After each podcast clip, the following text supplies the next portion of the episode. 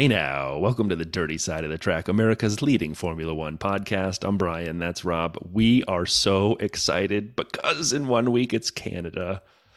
Oh boy, Rob, tell me how excited you are on a scale of one to 100. Oh, okay, that's a big scale. Definitely. Yeah. I mean, whatever you gave me is the upper boundary on that. So 100. No, that's that's Just, low. I'm 4,762. You, you, can't be if you give a boundary, Brian. Come on. Um, but I can't believe it. You, we were just saying before we came on air, it's like one week today we'll be we'll be waiting for the race to. Uh, it may have even begun. If it begins at three Eastern, then literally we're five minutes into the race right now. I can't get my head, head around that. That we're going to be sat there watching three F1 cars go past. I can't either. Yeah, I mean, oh.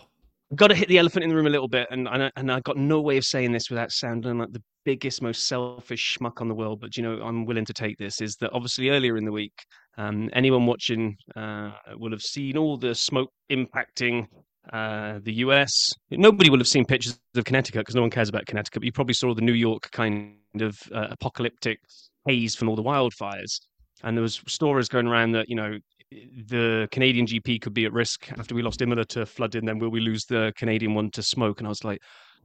I know that the fires will not have a chance of being out by next week because they're out of control in the areas they're burning but I know that they were trying to use any resources they could from preventing them spreading towards densely populated areas. So I'm kind of like, I know there's a whole bunch of people going through a whole bunch of pain with lots and lots of fire and smoke going on at the moment. Please don't let them cancel the race. That's, and I know how selfish that sounds, and I'm, I apologize deeply, profusely, but I'm so excited. yeah, what a jerk you are. I never I thought that at all. I didn't I, think that for a minute, you big jerk. Uh, but yeah, I mean, I mean, did I send you a bunch of WhatsApps freaking out, like talking about the weather patterns and what was going to happen? And... Have we both been on satellite uh, watches looking at smoke patterns in the upper atmosphere? yeah, I'm now a licensed expert from satellite weather pattern technology recognition. Oh. But yeah, so yeah, like you say, you know, Thursday night, uh, it's going to be like Christmas again for me anyway. I'm not going to sleep, I don't think, um, because Friday morning I'm going to be up road tripping my way up to Montreal to meet you at the airport potentially, and then head over to the track. Yeah, it's. I'd like to just say one thing now. We do have some news and some social stuff to hit here, and we will give a Canada preview, but just acknowledge I'd like to acknowledge one thing as well. Today and next week, especially our Canada review, is going to be incredibly self-indulgent. So just apologies in that regard as well. You've hopefully listened to other episodes and heard that we are doing our best from a fan's perspective to talk about F1, but this one is really fans going to a race for the first time, freaking out. But all right, let's do some news, Rob. What do you say? Yeah, let's get on with it. Let's uh, try and stick to the format as much as possible um, without mentioning Canada too many times, but we just just did it already. Uh, okay, so um, James Key uh, is set to join Alfa Romeo Sauber uh, as a technical director uh, after just being thrown out of McLaren for doing exactly the same role. Um, I think you found a, a, a, kind of a tweet from uh, Lawrence Barretto on this that kind of I was glad you found this because it was basically summing up the fact that he must be good at his job, despite the fact he's basically got kicked out. You wouldn't give him the role if uh, if he wasn't. A lot of people talk, talk highly of him, even if that McLaren right. isn't the best thing in the yeah. world right now. Well, he'd he'd had a very successful stint with Sauber previously, and with uh, Andrea Seidl there, uh, thinks it strengthens the operation ahead of Audi's arrival in 26. So to Lawrence, it was a move that made sense. So it was good to see that uh, kind of perspective. But uh, yeah, you know, good on good on Alfa Romeo. And then I saw an article from uh, journal that did not translate to English. So I was doing my best to read this in a language. I'm not even sure what it was. But the headline is, and again, I this one very well could be straight over the rumor mill. So we'll get a little bit of Formula One says that starting in 2024, Spa and Zandvoort will alternate years going forward. God, I hope that's fake. I hope that doesn't come to fruition. Okay. I do and I don't because can we have our cake and eat it? Me and you have both said that you can't just keep adding races to the calendar. There has right. to be like even Agreed. 24 just feels too many, right? Yeah, However, yeah. there's way more than 24 racetracks that probably we want to see cars going around. So do we have to get to a point where it becomes a a rota, a kind of a one year on, one year off for some of the tracks. But there's this little asterisk against that that I think we all want to kind of go, yeah, yeah, yeah. You can have one year on, one year off apart from these that we'd really like to Right, see every year. the ones that are protected. When we talked about how we'd fix F1, we had certain tracks that we said were untouchable. Spa is untouchable. I'm sorry. It- it- just- it is, and I know that sounds hypocritical that we want to keep certain ones and and uh, No. rotate the others, but I mean, we're know, both whatever. parents. We have favorite kids. Just kidding. Just kidding. oh man, um, I saw as well that um, Charles Leclerc uh, auctioned off the helmet that he wore at the Monaco Grand Prix, um, and it sold. Well, it says it sold for a record. Now I can't believe it's a record of any auction ever. It must be a record of uh, F1 helmets being sold. It's got to be right. I mean, maybe. Um, I and would went, think well- Shumi might have had some helmets recently. I don't but know. I mean, I, know. I didn't dig into the record itself, but it's 306,000 euros, which is 262,700 pounds, which what at 1.4 exchange rate is like knocking on the door of $300,000, I think. So, you know, quite quite a lot. And it's all getting donated to flood victims That's in Italy, great. which is a nice touch. That is So, great, uh, especially when people like you don't care about them. You just want the races. flooding, I'm fine with, you know, I'm all for that smoke, you know, we just, just wear a mask. Oh man. Ah, and then um, Susie Wolff, um, she's heading up the uh, F1 Academy, the the women's series, but they're also looking to spearhead uh, a new um, kind of uh, initiative to get younger uh, women and girls getting into the sport. So they're going to be launching a campaign aimed at giving eight to twelve year old girls a sort of first step into the motorsport ladder, which I think is perfect because That's so cool. it is because if you just launch the um, like there was a there was a clip going around on Twitter earlier this week of, and this won't mean anything to you, Brian, but there was a kind of a magazine show when I was a kid on TV called Blue Peter, where they got just stupid. Uh, I just don't even worry about it. But anyway, it I was a radio controlled. It was a radio controlled race car track with all these little radio controlled cars, RC cars going around. And who was the winner on that episode of controlling his little car as like a dinky little seven year old? Lewis Hamilton. So um, you know, kids getting into motorsport at a young age kind of have those kind of that, that kind of footpath ahead of them, especially if they're males, right? Whereas here we go with F1 Academy to give women a shot in. It needs something like this to then any little girl that looks up to one of the F1 Academy races and says, "Oh, I wonder how I get into that." If, if they can create this kind of initiative to bring them in as well, that'll be awesome. I totally agree. Can I can I uh, shift gears for one second, but stay on the idea of of women in motorsport? Uh, Le Mans. So I know you're not a 24 hours of Le Mans guy, right? Is that vaguely, loosely? Just- you, you haven't It's- been it's bitten pretty by the bug accurate to say I haven't been bitten by the bug. I've, Okay. I've tried it many, many years down the uh, along the way, and I just didn't bother this year because I, I just don't get it. I know it's brilliant and loads of people love it. It's just it doesn't float my boat. Let's leave it at that. Yeah. So, well, well, I'll leave you at that. And then I'll say I've tried it before as well, and it never really stuck. And I don't know why. I watched this enthralled. It was an epic motorsport event. The amount of drama and battles at the front and at the middles of the packs of the different cars. I, I, the categories, I loved it. And then the rain came, and then the nightfall came, and then it rained at night. And there were, uh, Rob, I, I could not have enjoyed this anymore. I stayed up, I watched it. And the reason I highlight this is I liked it very quickly. And I know, so everyone who was saw any tweets from our account about Le Mans, it was me. Um, I just got to highlight. So, first of all, in the hypercar division, good, big ups to Ferrari. Uh, the AF Corsa, it was uh, Pier Guidi, James Calado, and Antonio Giovinazzi, Italian Jesus, uh, Racing Jesus. He he did it. He has no hair though. He has like short hair now. I didn't even recognize him.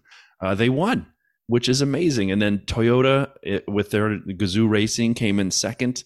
Uh, a couple guys, Sebastian Buemi and Brandon Hartley, and then Hirakawa. But Brandon Hartley, I mean, also not the same hair as he used to have, if we remember. And then Caddy, Caddy came in.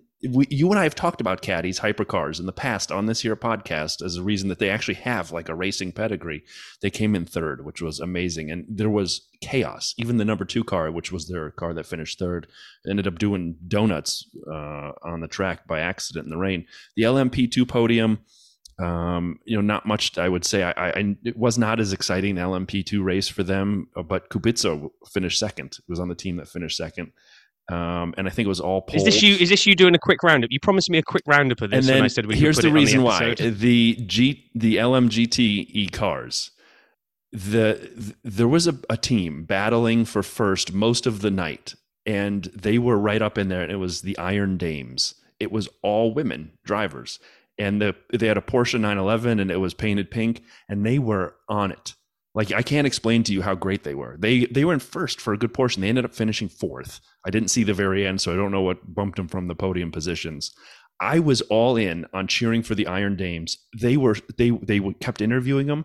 They were swearing like sailors on the interview, and they'd come back to the commentary box and and you know instead of Crofty saying sorry about the fruity language, as he would say, uh, they had an American guy who could not pronounce Peugeot. He called it Peugeot, basically.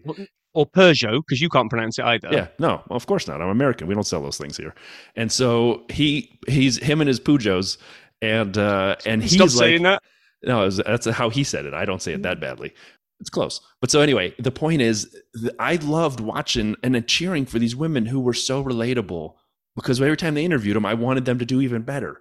Um, And anyway, I would love to see. I would love to see the the Susie Wolff effort bring more more women into motorsport early, so that they have you know the talent pool to fill the academy and things like that. So it was just cool. Iron Dames, man, they they Yeah, I mean, awesome. I, didn't watch it, but I kept abreast of it. I was, I was interested to see how people were getting on. I mean, the two things that caught my eye outside of the Iron Dames were, um, you know, Ferrari shouldn't be sniffed at because not that I follow this sport that much, but to enter the race for the first time in however many years it is, um, and put together a car which is fast, reliable, and can last the entire 24, hours 24 and win it Yeah. and win it is insane. Because normally you need to build up a bit of experience to a race like this and then come strong, like you know, enter for a couple of years and then win it in year three. So hats off to Ferrari. That's amazing. I just wish I could cheer Leclerc winning in a Ferrari. But he was there are. watching it. the Um, way. yeah, great. Probably what taking notes on how to win in a Ferrari, maybe. Um, but the other one was um, oh, who's the the NASCAR team? Yeah, the NASCAR. Oh, there's a NASCAR team. I forgot who it was, but Button was driving with them. Button was driving it, and um, there was so much enthusiasm for just kind of showing that that car could compete. I don't really understand all the uh, the series or the specs that they have in there, but that was in a spec of its own of like emerging technology correct, or something. innovative, but an innovative um, category, Garage 56. seemed Yeah. to hold up really well. And now they're all kind of saying, like, is this now a, a thing that uh, Ford will join in and NASCAR will start hiving off a bit of development into putting uh, Le Mans cars in? I couldn't get enough of the NASCAR. And Alanis King, who's a great follow on Twitter, of an author, wrote the Haas book. Uh, she was there and she kept posting these videos like in the middle of the night of like everyone's falling asleep except every four minutes this goes by. And it's like you hear the race car and then you hear the NASCAR you know go by.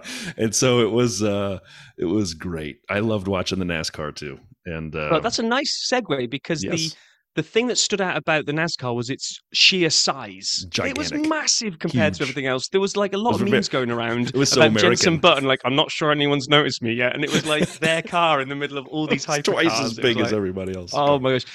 But that segue about size and weight. yes Um, George Russell is leading, uh, well, there's a whole bunch of voices in the in the F1. They're lobbying the FIA to look at lowering the weight and maybe the size of the cars as part of the 2026 changes. So the engine specs are locked and loaded, but apparently the chassis uh, stuff isn't yet. So it's kind of up for grabs that they're trying to lobby to do this.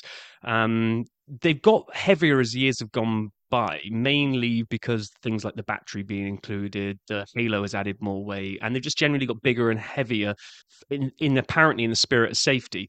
But Russell's there saying it's just getting stupid. We're going to hit a tipping point soon where right like the cars are so big and so bulky that now if you crash into someone at 100 miles an hour, it's actually now uh, less safe than if you crashed into somebody at 100 miles an hour in a smaller, lighter car because these things are like buses when they're Yeah. going around. And so, you know, safety has come so far now, and these things are so strong. We've seen it from some of the awful accidents that people are walking away from, like when Schumacher's car snapped in half and all this kind of stuff, right? It's that, that I think there's a time now because I saw an overhead comparison and this just creeps up on you, right? They were showing the 2000, early 2000 Schumacher car, the 2008, 2009 sort of Braun era, and now the current cars on the overhead.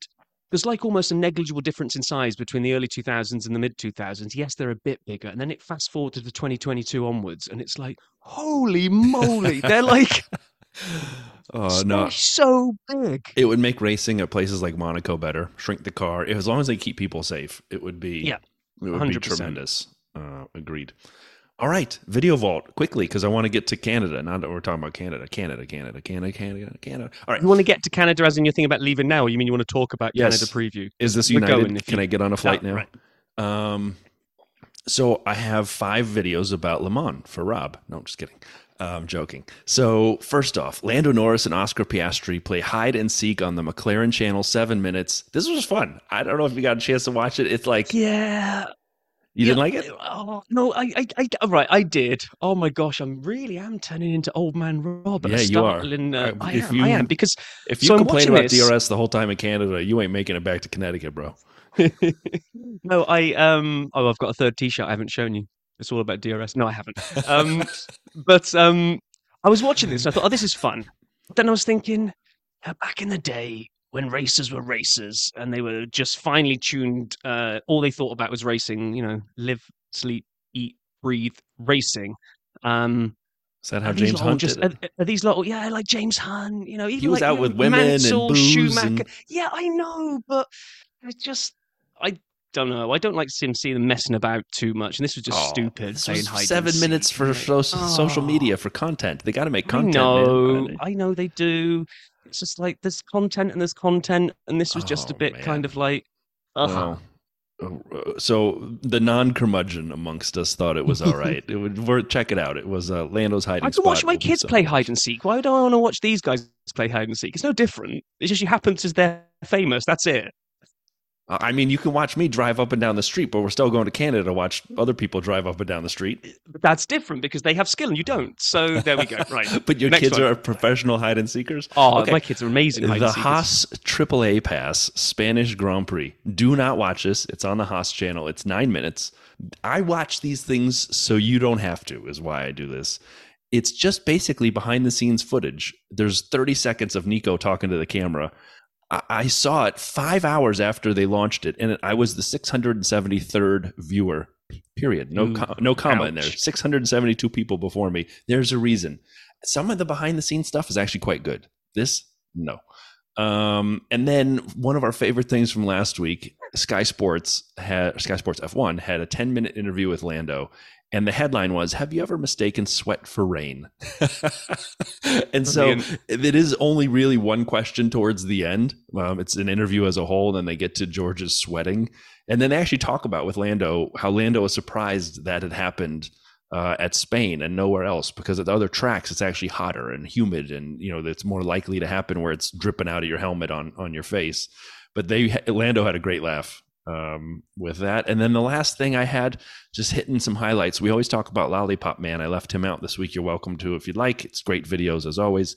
But one thing that I cannot go to bed on Sunday nights until I've seen the funniest tweets from the current race. And so P1, uh, Matty P1, formerly of WTF1, he always did the you know the memes, internet's best reactions. Now it's called funniest tweets if guys aren't watching these things, you really should be. It, it's hilarious. He does a great job recapping it. It still uses the tweets to kind of talk about the race a little bit. Still, um, I love it. And, uh, and a, a friend of ours on Twitter, John T's Corner, has been on twice in a row, and so we uh, we've given him some shout outs for making it two weeks in a row. He was quite proud. But uh, anyway, those are my video vault ideas. There we go. So uh, next up is uh, preview because it'll be race week next week. Um, Where's the I'm race so again? excited. For people on YouTube, my face gonna- is now I was gonna red. try, I was gonna say freaking I was gonna try I was gonna try and downplay it and like you know pretend where's the next race, but you've just No. literally blown up and squealed. So um, yes, Canada. Canada. Um, before before we get into the self-indulgent part of what we're hoping to get up to uh, Yes. next week, then let's just do uh, maybe a slightly extended version because we're slightly overexcited about Canada. yes. Um, we'll do a preview of the Canadian GP. So I went back and looked at how we previewed it last year, and then I, I went and dug around again to see if we'd missed stuff, and we missed quite a lot actually, Brian. Um, Not I a surprise. actually didn't. Yeah, not a surprise at all. I didn't realize that it hasn't always been held at the Gilles Villeneuve uh, circuit. I knew it had gone through a name change, which we'll come to later, but I hadn't realized that it had actually been run uh, for a number of years. Started off in 1961, and it alternated between Mosport Park and Mont Tremblant. There we go. We'll give it a little bit of a French accent there at the end. yeah, we're in a lot Um, of trouble next week. Yeah. if I can speak a our best French, French, but- accent, but yours I can order a beer. Yeah. Well, I can order a beer. Um, I can ask where the library is. Um, I can order a kilo of tomatoes, and I can tell people that the bird is in the tree. So I think we're absolutely sorted. All right, I can ask. Okay, I won't even say what I can do in French. All right, keep going. Okay, so um, there were significant safety concerns after the 77 uh, GP, and they wanted to go and move it over to, yeah, apparently there was like safety stuff. Uh, and they said, well, let's move it to Toronto. But looks like a lot of politics, a lot of failed efforts got involved. So they basically, in 77, went, well, we've got to move it somewhere else. We better scramble and do something quickly. And they pulled together a race on a man made island in the middle of the St. Lawrence Seaway uh, that had been made famous for the Expo of 67. And they threw a racetrack around it, went, yeah, that'll do for next year. Then we'll work out the long term thing going forward. And, and so became the circuit Ile Notre Dame. Um, and that was built and finished in 1978. We've talked about other tracks where we've said like they cut ground or broke ground on like year X, and then like a couple of years later it was finished, and a year after it held its first race. I mean, this was kind of like 1978 done. Now, admittedly, that could have been January 1st to December 31st. Who knows? But still, um, the first ever winner was Gilles Villeneuve. So they opened up the track, and the Canadian hero went and uh, won uh, the debut race. I'm looking at you, Lance Um, Stroll. Let's get on it, man. yeah. you think Lance is going to win there this year, do you? Uh, no, but you might. No, he might come third, being he's the third best driver. Anyway, um, and then after Gilles Villeneuve was Oh. killed in qualifying for the 1982 Spa race, they renamed the track after him. So it was really only the uh, Circuit Notre Dame from 78 to 82, and then it became uh, Gilles Villeneuve track. And we've had some spicy moments down the years. Do you want to take us through a couple of these, Brian? Sure, but before I do, uh, I've been to Montreal a couple of times. Have you ever been to the Notre Dame Basilica of Montreal, like the big cathedral thing? No, I've been there once on business once, and it was snowing so hard that it was the first time in my life I've actually seen them bring um, garbage trucks, as I have to say over here, uh, bringing those in and filling them up with snow and taking the snow off the streets because they'd run out of places to push the snow. So I, I was there for like two days, and that's all I Ah. saw, just snow. Well, uh, it, if we have extra time, which we won't, we could go look at it, but we won't because we have other things to do. So, um, yeah, a couple of these. I'm actually going to go out of chronological order because I want to hit one first. Rob did a lot of these, and I'll let you do do most of them. But there was one missing from here, and there are a lot of people who would be upset with you. In 2019, I think it was nine, it might have been 18, but I'm pretty sure it was 2019. Seb and Lewis got into a little back and forth, a tete-a-tete. I don't even think I said that right. And so they went back and forth uh, about halfway into the race, if I remember right, maybe lap 40 or so. Uh, and Seb, Lewis is actually pressurizing him. He's getting close behind him, and Seb makes a mistake and has to cut across the grass corner. And I don't remember the turn number. I could point to it on a map. Um, and so Lewis kind of comes around and says, I'm going to take him as Seb rejoins the track. And he has him. And Seb comes, it's it is an unsafe, you know, return to the track. He comes flying across at a slower speed and pushes Lewis into the wall. Lewis backs out smartly so he doesn't get crashed into. Seb gets a five second time penalty. And Lewis stays right behind him for the rest of the race, finishes within five seconds of Seb. Seb crosses the line first. Lewis is named the winner. And when they get to park at the, um, you know, Parc Ferme at the, at the, I, can't think. I'm so excited. Um, as they get ready to go up on the podium, Lewis is parked first, and Seb's car isn't there for reasons I can't remember at this point. And so he walks over and takes the podium markers and swaps one and two in one of the most famous Seb moves of all time. He takes the two and puts it in front of Lewis's car and puts one where his car would have been. And to me, that's like a pretty interesting, you know, on track and then off track piece that uh, that I thought was should have been on the list. So I see. I always put in best moments, not most childish, petulant moments. So uh, I love racing Seb, on but I love. The, yeah, no, I'll give you the racing on track. The Seb, he didn't need to do that at the end. No, I loved didn't. Seb, but that was just pointless, really. To be honest, that was proper kind of kid having a tantrum. I'm going to swap these round because then they'll give me the win. No, they won't. Um, I loved it. yes, So go back in time, hit some of the good ones. let's go back saw. in time and, and, and we'll hit them uh, chronologically. But you know, some of these you can jump in. You know, I will, of course. Um, so Gilles Villeneuve, we mentioned it. He won uh, the first race, and r- rather than uh, have the classic kind of magnum of champagne to spray over everyone, um, it was a magnum bottle of Labatt 50. He sprayed everyone with beer. Love it. yes, they should be able to do that, right? You know how it's. Uh, oh, I'm going to get this wrong now. Is it IndyCar that has the milk for the? yes, Indy 500. Oof. It's milk. Ooh. You can Um, select what kind of milk.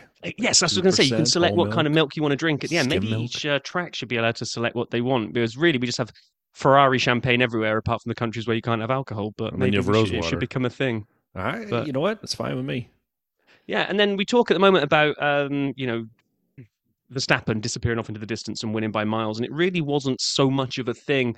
Um, but when Schumacher uh, got his first win back in '94, uh, and he's still a uh, person with the most victories at this at this track. Uh, he's he's won seven, but in '94 he absolutely put in a masterclass and finished 33 seconds ahead of Damon Hill in second. I mean, it was. I remember watching it. It was just an absolute every time everybody talks about like wanting to see all the best, you know, and I know yeah. nobody could ever do it, but wouldn't it be amazing to have a race where you could kind of like have Fangio, Jim Clark, uh, Senna, you know, uh, Schumacher, Hamilton, Verstappen, all like in a, a same race? That'd be tremendous. And by the way, just so you know, Lewis also has seven wins there, but we're about to talk about him. So they both have seven Canadian victory. Yes. Yeah, yeah, yeah. Um, I'll let you do this one because this is almost a stat one. It this is, a stat. stat I didn't stat know music. this. You found it. Should we do it real fast? Should we do a little? Yeah, do it. All right, we'll get uh, we'll get this theme right here.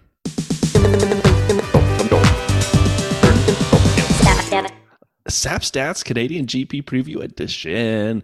So Jean Alesi joins a small group of drivers to win on their birthday in 1995 at Canada, but it was his one and only win in F1 as well. And for some reason, when I think of Jean Alesi, I think of him as a race car driver, but also as the guy who came out to Top Gear and got Jeremy fitted into the car when he did that little Lotus thing. Uh, and he took it around, and and he Jeremy enjoyed it as much as I enjoyed watching it. Uh, Jean Alesi is my private fitter for my car here. And so anyway, I uh, I did not know he won on his birthday. Uh, in Canada, oh, and I didn't realize it was such a. It's apparently a very small group. So maybe uh, JP, if you're listening, that's a question of the day on the Discord channel yes. at some point: is drivers to have won on their birthday. But also, I refuse to believe this stat because I was convinced Alesi had won more than once. Me too. So and every source I went to, you know, I started off with the, you know, the holy trinity of truth, which is obviously Wikipedia, um, because no one can edit that. Uh, and it's like it says race wins one. I'm like, no, nah, that can't be right. A couple of other places, race wins one. I'm like, okay, guess he did. But I mean, there are some astounding stats. Alesi only winning one time is one of them. Martin Brundle never leading a lap. Uh, yet he was a very relatively successful driver. Yeah. I mean, there's a lot of things like that that are just kind of shocking when you look at them. But anyhow, uh, in 07, Hamilton became the first black driver to ever win an F1 race, which is fantastic. Seven times, I already said seven times in Canada. But the crash that happened there that day, and you put a link to the video, and I went and saw it and watched it. It was Kubica, who I just talked about in the LMP, uh, finishing second at Le Mans it was a horrendous crash. It's kind of on the way down to the hairpin, but right before you get to the hairpin, you're kind of straightening out and uh, and getting ready to attack the hairpin. It is a horrendous crash. As BMW Sauber, um, it first of all goes into the inside of the track, if you will, hits the concrete wall, and then starts cartwheeling and spinning and crosses the track and comes back across. And there's like no car left. And he was, and Kubica, by the way, is for anyone who doesn't know, um, you know, almost lost his life in a rally crash, which totally derailed his F1 career, um, which was a sparkling F1 career. He's set to sign with Ferrari, if I remember right, before that rally crash. He only had a sore ankle and a concussion. I don't know. Yeah. I mean, like it was. I'm going to put this. I'm going to add this link to the video yeah. vault ones in the show notes because you've so got to watch scary. this. It's it's it's the I think it's the second replay where it shows it the long angle all the way down, and he comes in as you're looking at the screen. He'll be on the right hand side of the trap. It's uh, the left hand side of the as it's coming towards us. And as he leaves the track, he gets airborne for a second. The front of the car is right up.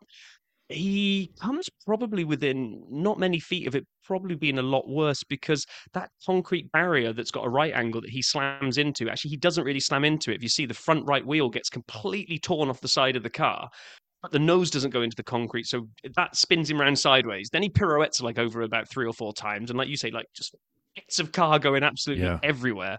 Oh my gosh, we'll put it there because you've got to watch it because I can't believe he walked away from that with a bit of a bit of a sore head and a, and a bruised ankle. Um, but talk about Phoenix from the Flames. Uh, after that, in absolute ruins and and uh, just obviously not finishing that race. Um, 2008, he comes back and he wins it. Amazing. Um, now, it's apparently, I, I did remember this. If you'd have asked me this before me looking into this, I would probably not have remembered it. But um, Hamilton, um, just smashes into the back of Kimi Räikkönen at the end of the pit lane at a red light where they're waiting to relaunch. Because uh, that was back in the day, I think, when they closed the pit lane for the safety car stuff, right? So yep. if you went in and pitted, you had to wait at the red light before you could come back out again. And Hamilton's daydreaming and thinking about his shopping list, or I, I don't know what he's thinking about, but he just drives into the back of Kimi, uh, in, into Kimi. So that's those two are basically out. And uh, Kubica goes, "Oh, thanks very much. I'll have that." just well, do you remember the there was an interview, you know, with Lewis as well afterwards, where he basically apologized. I apologized to Kimi for ruining his race. It wasn't something I did intentionally. I mean, he took ownership of it. I thought that was yeah. pretty cool because he was a young kid at the time. I mean, he was a young man, just second year in F one, I want to say, in McLaren. So yeah, he just went right into the back of Kimi's uh, Ferrari. Yeah, and that was Kubica's first ever uh, win, which was the first by a Polish driver and the first for BMW Sauber team. So a triple oh. first for one win. Amazing. we go. Uh, what else did we find? Oh, we had um, 2011, which I kind of remembered, but apparently it's in the record books as the longest Grand Prix on record at four hours, four minutes, and 39.537 second. Um, a two hour so, plus rain delay? Yeah, how much I, beer I we're going to drink? Kind of, you know how much beer we're going to drink during a two hour rain delay? I need to so, get a second job. So we had um, Hamilton early collision. Um, uh, Hamilton and uh, was out. Drive-through penalty for uh, Button for speeding behind the safety car. Then there was a two-hour rain delay, uh, and Button also punted uh, Alonso's Ferrari at turn three and got a puncture, which put him 21st and last with 30 laps to go. So we've just said that Button's going to win this race. so here we are, 30 laps back, uh, 19 laps left. Um, and this is where we all love drying tracks, right? 19 laps to go. Button just throws, rolls the dice and goes, screw it. Wet tires for slicks. Like, jump the inters. We're just going to go wet to slicks. Uh, and his sixth final pit stop, he puts those uh, slicks on and just starts absolutely rocketing it up the uh, leaderboard. Then another safety car uh, comes into play, which manages to get Button up to second with Vettel uh, right in front of him. And I remember this; they were absolutely following. Button was following, following, following, following. Is he? Isn't he going to get him? Uh, and then finally coming on turn six on the last lap uh, and got him. And that is, I, I, I, remember that race. I don't remember the long, the length of it for some reason. History has have has taken that out of my brain. Um, but I do remember Button chasing down Vettel I, on that race. I don't remember awesome. this race at all for some reason. Like I remember back in your twilight years when you. I guess I remember the, the 07 race that we talked about in 08, but 11 I got nothing. Anyway. Seriously, if the race is four hours and four minutes and 39.537 seconds, uh, my ass will be asleep from sitting in that chair that long. I, I just hope it would be. I just around. hope it will be and thirty nine point five three eight seconds, so at least we can so say the longest, the longest one ever. Yeah, exactly. uh, in 14, Danny Ric takes his first win. Uh, Lewis had to retire with an MGU-K failure. Nico was out there with an underpowered car. And uh, Danny Ric apparently passed Checo for second place and use the momentum to push himself up towards Rosberg's rear end. And again, underpowered. He also had an MJ, MGU-K failure.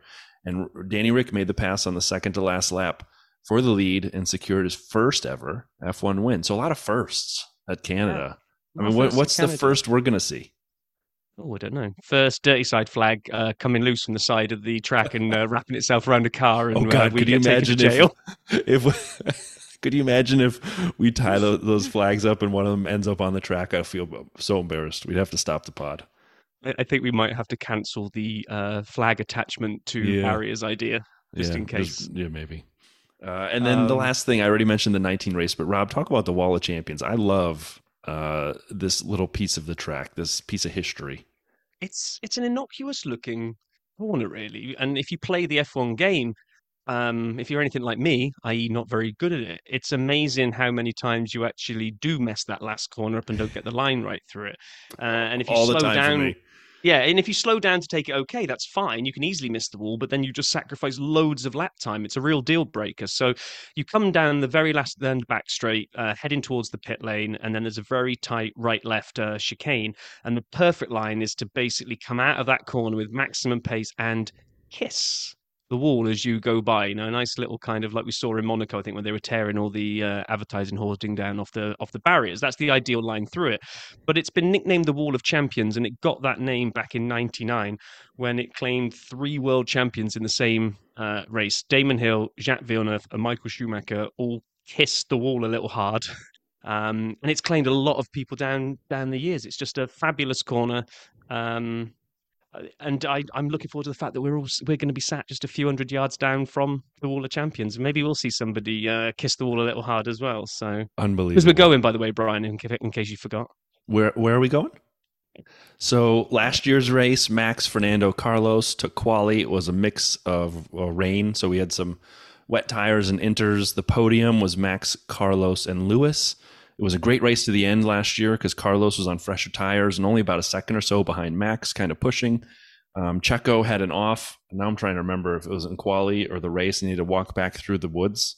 Um, oh yeah, on yeah, the side of the track. Meme worthy. Yeah, that was so meme worthy. It's like he, he, racetrack, track through the woods, St. Lawrence Seaway, and like there's Checo just wandering back, literally through the woods. Um, as we said, as I said, Lewis and Schumacher, both, uh, Michael, not Mick, uh, both with seven wins each in Canada. The only other active drivers to win at the Montreal GP, or Canadian GP in Montreal, I should say, are Max and Fernando, who have both only won once. The cool thing, uh, as I've pointed out, sometimes you have to be near the front to win. They've had winners from every grid spot in the top 10 except ninth. So one, two, three, four, five, six, seven, eight, ten have all thanks, won. Thanks for clarifying. The Canadian that. GP, and less than half, but barely, less than half the time has the pole sitter won, but barely. It's like forty-eight point something odd percent. So, granted, those stats did not have Max in a Red Bull in today's environment in it, but uh, there is hope. And so, in case you didn't hear, we're going to be there uh, next week. And so the pod next week won't come out till Monday. Um, we've kind of debated how we're going to do this. Uh, you'll have to wait and see for the the result, but Monday will be when it gets published, not Sunday, um, because we will be busy recording and um, probably drinking some beers and figuring out how to get around Montreal and do other things. But so I got I got to say one thing before we forget, Lynn. Thank you for giving us this opportunity to to buy the tickets from you and go so that you can keep them for years future. Thank you for this opportunity. We are so excited. I cannot explain it to you all how excited we are. So um, thank you to Lynn uh, for the opportunity. And so Rob, keep going. I'm just so excited. I mean, so the idea for next week, and God knows if we're going to pull this off correctly or not. So apologies in advance if next week is an absolute cluster of a show. But um, we're going to abandon the normal format in terms of trying to do a race review because we're going to be there. And we've both got to travel back on the monday so we're not going to be able to kind of record a proper race review. So it's we're going to try to go for something along the lines of a top gear slash grand tour kind of special where it's bozos on tour.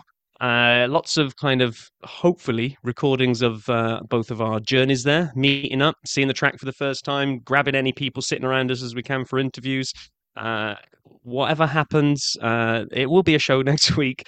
Uh, there might be a lot of background noise. We're taking our mics so that we can plug into our phones and try to do some racetrack uh, recording. So let's see how it goes. Like I say, could be an absolute cluster. But the plan is we are there for all three days. Um, we've got a bit of a sprint on to try to make it for free practice one. Um, which I, you know what, Brian, I've, I've kind of come to peace with that because that's the kind of practice that I usually don't watch all of anyway, right? We try to get it and watch it if it can fit in around our uh, day but you know, if we miss a bit of it, we miss a bit of it. We're there all Friday afternoon for all the support events. I've just seen the schedule. I didn't realize so much happens at a race weekend outside of uh, F1, so I can't oh, wait to see all those other support. Yeah, it's going to be great.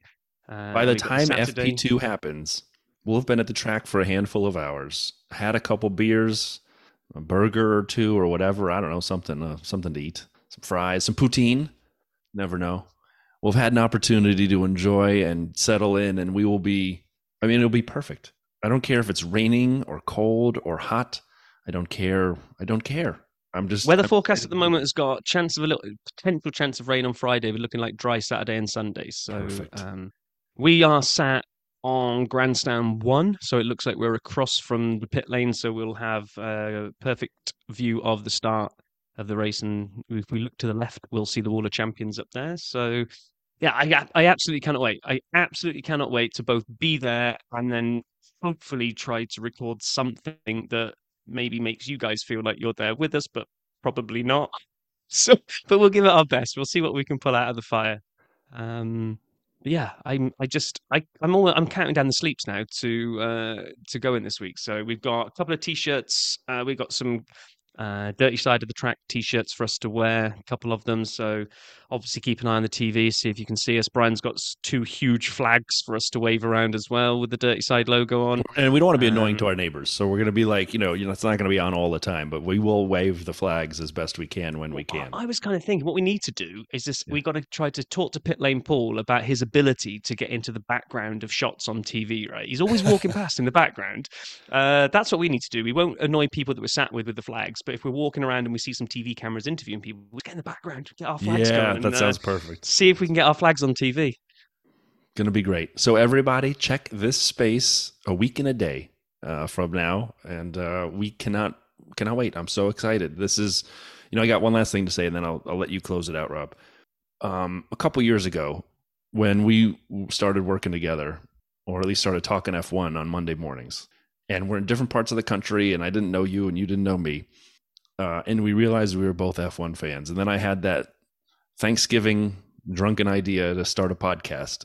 And it has built my appreciation for F1 from a fan to a fan who's a fanatic um, and I really enjoy it in a good way. Like I really isn't, isn't that what fans short for anyway? But anyway, no, no, I like the but like you know what I mean by it. It's like more than just uh, I watch casually, and so I'm, I'm having so much fun. And the fact that Lynn listened to us and had this opportunity for us, and you and I realized we've never been for a million different reasons why, and we're able to make this happen in a cost-effective manner uh, is humongous. Like I can't. This wouldn't have happened if we hadn't had those conversations. I'd still be an offer in terms of going to an F1 event if we hadn't started this. And for everybody, all the dirty siders like us listening, um, thank you for listening. And just know that uh, as as the two bozos who sit here talking into the mic, I'm appreciative of all of you because kind of gave us the energy and oomph to make this happen. So I'm pumped, man, and thankful and appreciative. And I'm going on a work trip. I'm not going to pay a lick of attention at the work trip this week. I'm just going to be thinking about Canada the whole time. Yeah, and and to, I, we could probably carry on going and going and going about how excited we are. So let's uh, draw a line under that. The only thing I'm going to uh, say just before we kind of uh, sign off for the week is I'm really hoping it comes true. Pit Lane Paul said it last week in the end of his review. He said he's looking forward to catching up uh, with us two for a beer. And as stupid as this sounds, the three of us have never been in the same place the same time. Brian, you've never even met Paul, right? Nope. You've only spoken to him over over episodes that we've recorded. So well, I've talked to him on WhatsApp and we made fun of you that time, but it's correct. Uh, yeah, exactly. But I just think that will be so cool just to get the three of us together, share a pint, if we can record the pit lane Paul uh, review in real time, face to face, that would be amazing. But it might not happen. But just you know, it'll be great to just catch up with Paul and raise a beer to him because of all the stuff he's done for us. He's been brilliant, and I want to buy him a beer. So yeah, me too. Um, Paul, mm. your beers are free when you're with us, man. Yeah, but you can't stay with us all weekend because we haven't got that much money. oh, everyone have a great week, Rob. I'll see you soon, man, in real life. Yes, baby.